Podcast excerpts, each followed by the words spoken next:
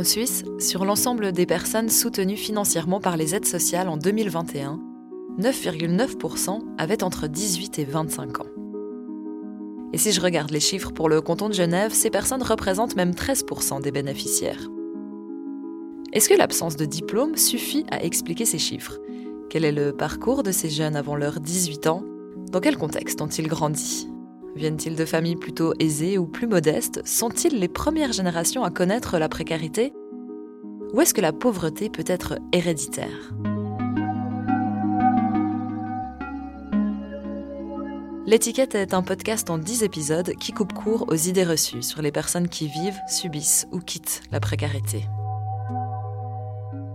Dans cet épisode, je vais parler de ce que les spécialistes appellent la pauvreté intergénérationnelle ou la pauvreté héréditaire.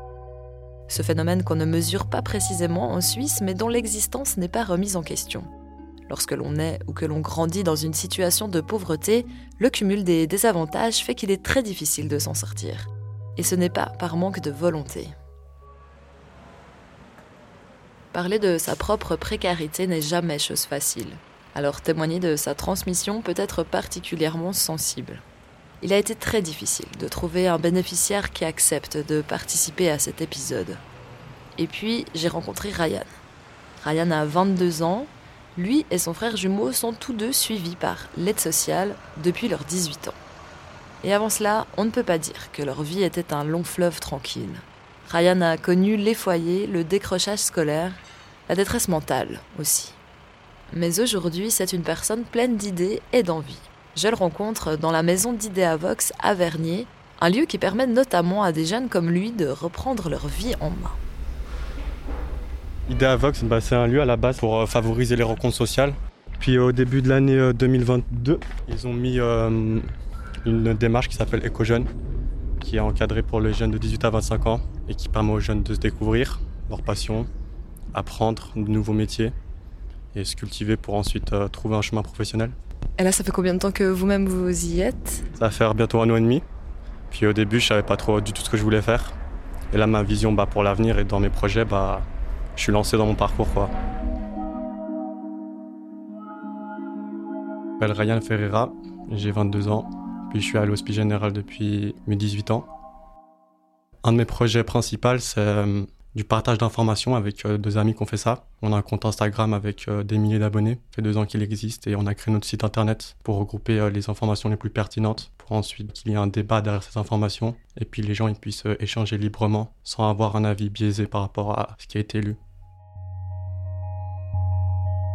J'ai grandi avec ma mère et mes deux petits frères qui sont jumeaux aussi.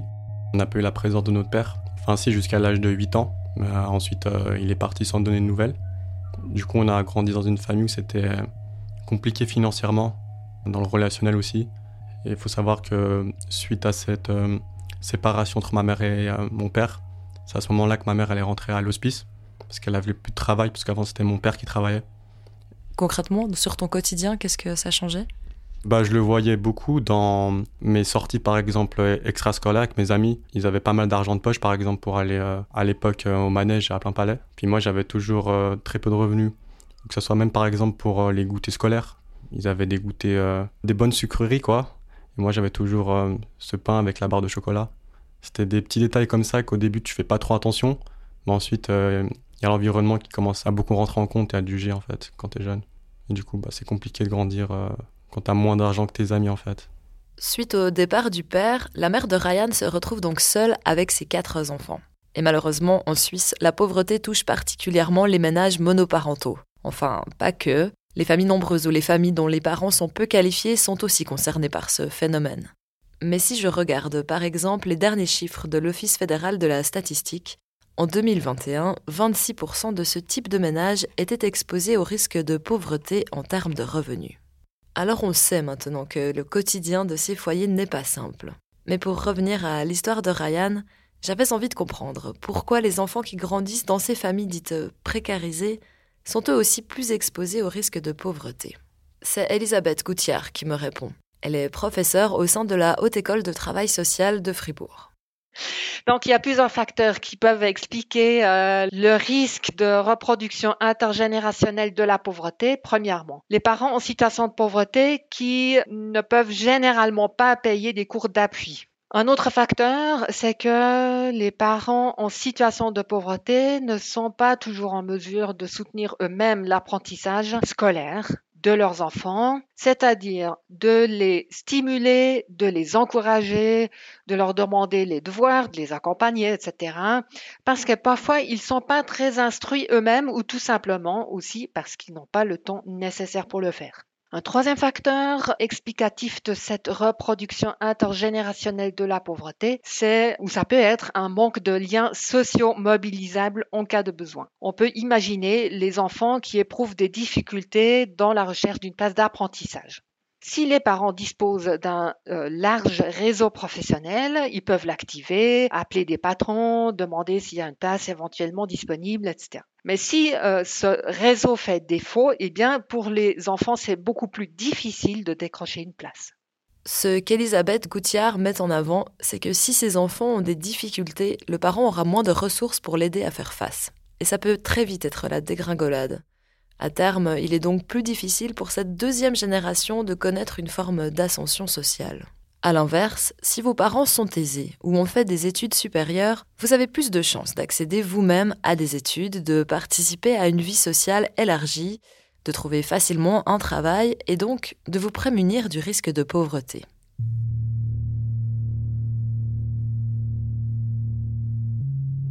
Si on revient au cumul des désavantages, je ne suis pas sûre que dans le cas de Ryan, on puisse réellement affirmer qu'il a hérité de sa précarité actuelle. Mais ce qui est sûr, c'est qu'il a connu son lot de difficultés.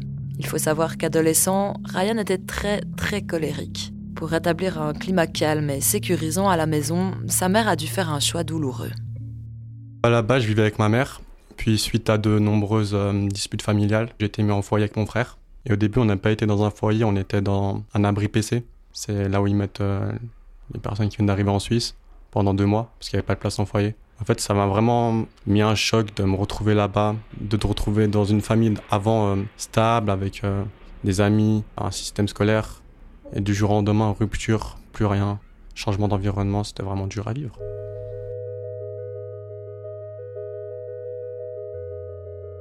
J'ai une rupture sociale et puis, comment on dit, bas de l'école parce que j'avais plus le, mindset et le mental pour aller à l'école. Du coup, j'ai eu une année de pause. Puis ensuite, j'ai repris à l'ECG. C'était un peu par. Euh, pas par choix, mais c'est parce que c'est le seul truc que je pouvais faire. Du coup, j'y suis allé, mais sans vraiment conviction derrière. J'y suis resté un an, puis euh, j'ai pas réussi. Et ensuite, depuis euh, cet échec, bah, je suis plus retourné dans un système scolaire.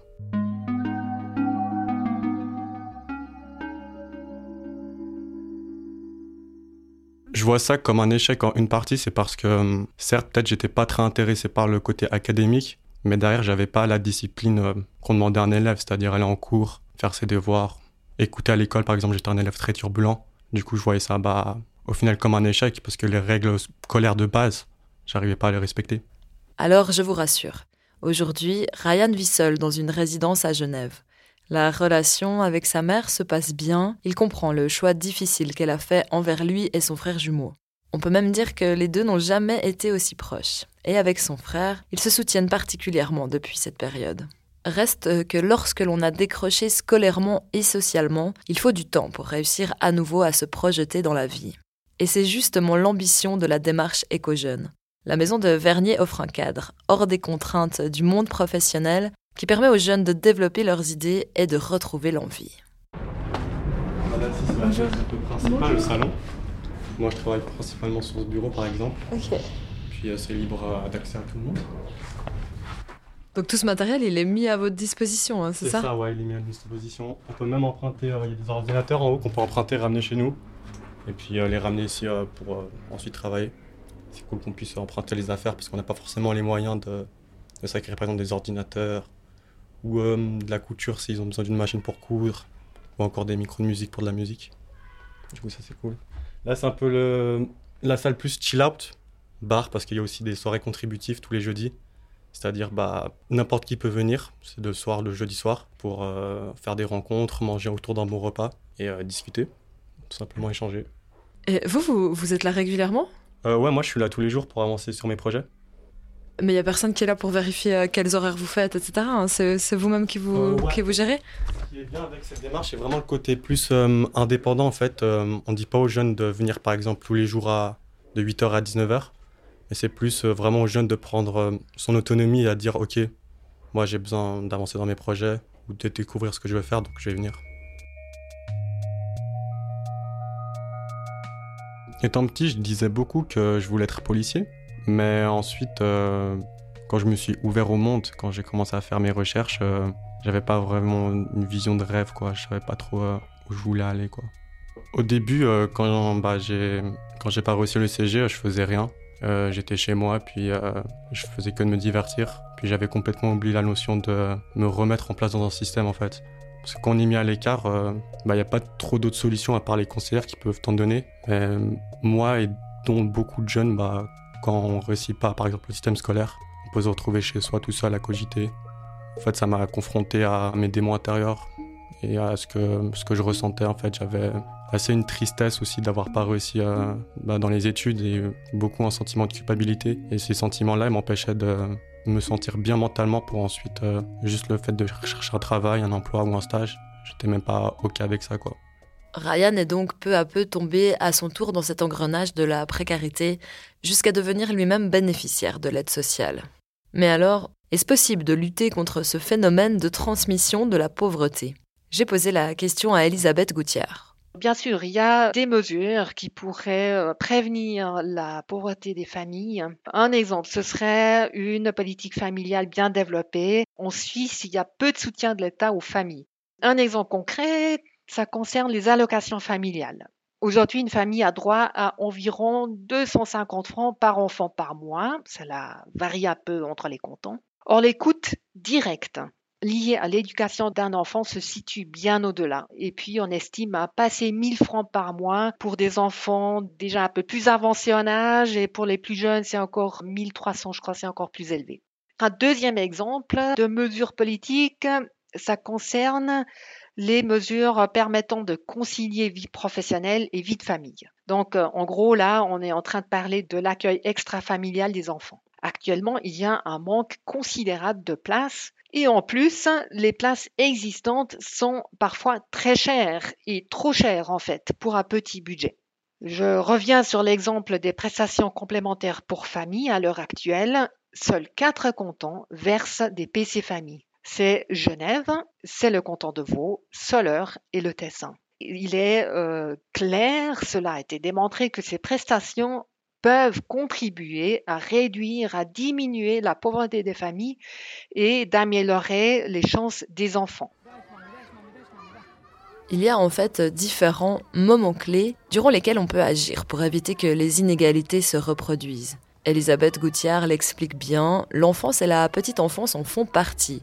Parce que plus de place en crèche, ça veut dire aussi concrètement plus de temps au travail pour les parents.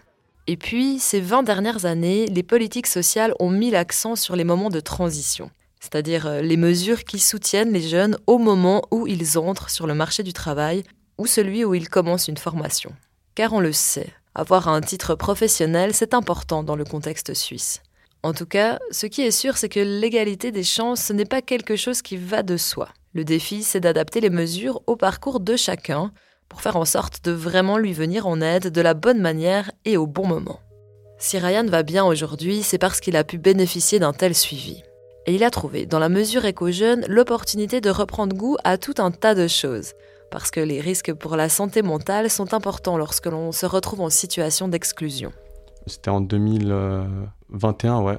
J'ai une période de euh, janvier jusqu'à juin où j'ai eu euh, des problèmes de santé mentale euh, assez puissants. Je pouvais rien faire en fait, j'étais comme un zombie. ma mère, elle m'a gardé chez moi pendant 6-7 mois. Puis euh, ma psychologue à la base, elle m'avait dit qu'elle voulait m'interner, pas parce que euh, j'étais un danger, mais parce que j'étais plus capable de me repérer dans le monde et je savais plus qui j'étais. J'avais perdu tout sens de, de, la vie en fait. Et euh, j'avais trop d'anxiété, je faisais de la dépersonnalisation, de la déréalisation.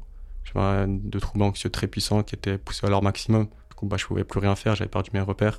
Et une fois que ça allait mieux, que je voyais plus clair, Là, je me suis dit, ok, maintenant, c'est à moi d'agir. Ryan intègre la mesure éco-jeune Un projet pour les jeunes et par les jeunes, puisqu'il va aussi contribuer à le façonner. Bah, à la base, c'est ma conseillère qui m'a parlé de ce lieu. Puis euh, j'y suis venu parce que ça parlait de choses qui m'intéressaient.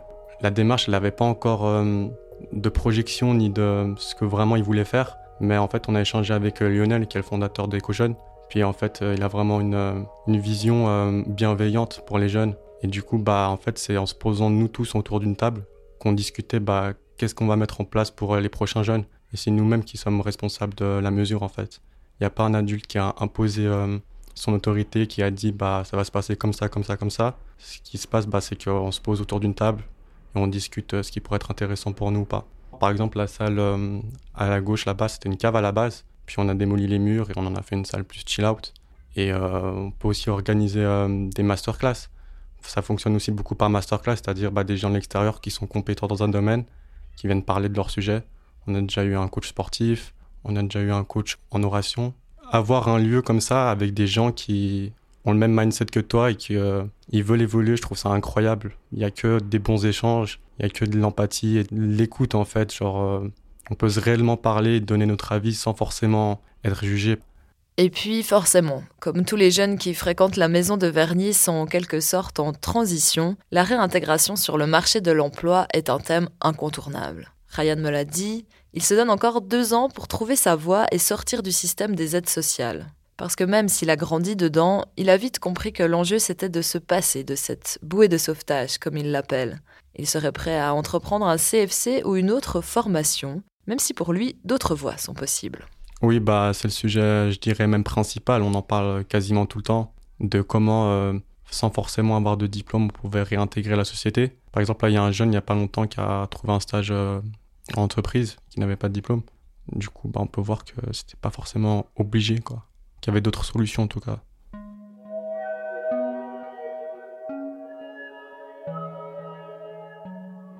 Je sais pas encore trop ce que je veux faire euh, dans l'avenir, mais là je travaille déjà sur mes projets qui me passionnent. Puis euh, par la suite, si je peux trouver un emploi dans une entreprise, euh, ça serait avec joie. En fait, j'ai vraiment une vision que je veux développer mon entrepreneuriat, mon autonomie financière, mais à côté, j'aimerais bien coupler ça avec un revenu stable dans un métier qui m'intéresse et utiliser bah, l'argent que je gagne pour ensuite l'investir dans mon projet et vice-versa. Maintenant, c'est plus euh, le processus qui m'intéresse derrière la richesse, de travailler, de développer ma discipline, mes compétences, apprendre tous les jours de nouveaux sujets. Et ça mènera où ça mènera, mais j'ai plus cette vision de devenir riche, quoi. J'ai juste une vision de vivre ma vie comme je l'entends, et voilà. Ma situation actuelle, m'inspire que je commence à reprendre confiance et euh, espoir par rapport euh, au monde et à ma place dans le monde.